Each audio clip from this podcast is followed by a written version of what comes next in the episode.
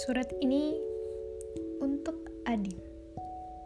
Halo, kadang aku memang senang melakukan hal-hal seperti ini ke orang sekitar jika memang pengen.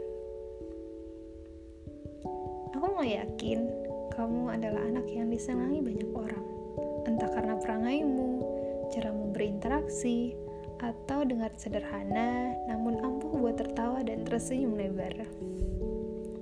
Meskipun sering menyebalkan, aku mendapatkan banyak ilmu tiap kali bercakap denganmu. Meski rasanya lelah dibuat tertawa, ada energi positif yang aku dapat di sela kehidupanku yang katamu mengenaskan. Memang benar, bulan ini terasa berat dan aku sudah buat kesalahan, Dim. Karena hal itu, aku sedih hampir di tiap kesempatan. Lalu muncul sesosok Adim yang racun nauzubillah. Jadi aku mau bilang terima kasih. Itu saja.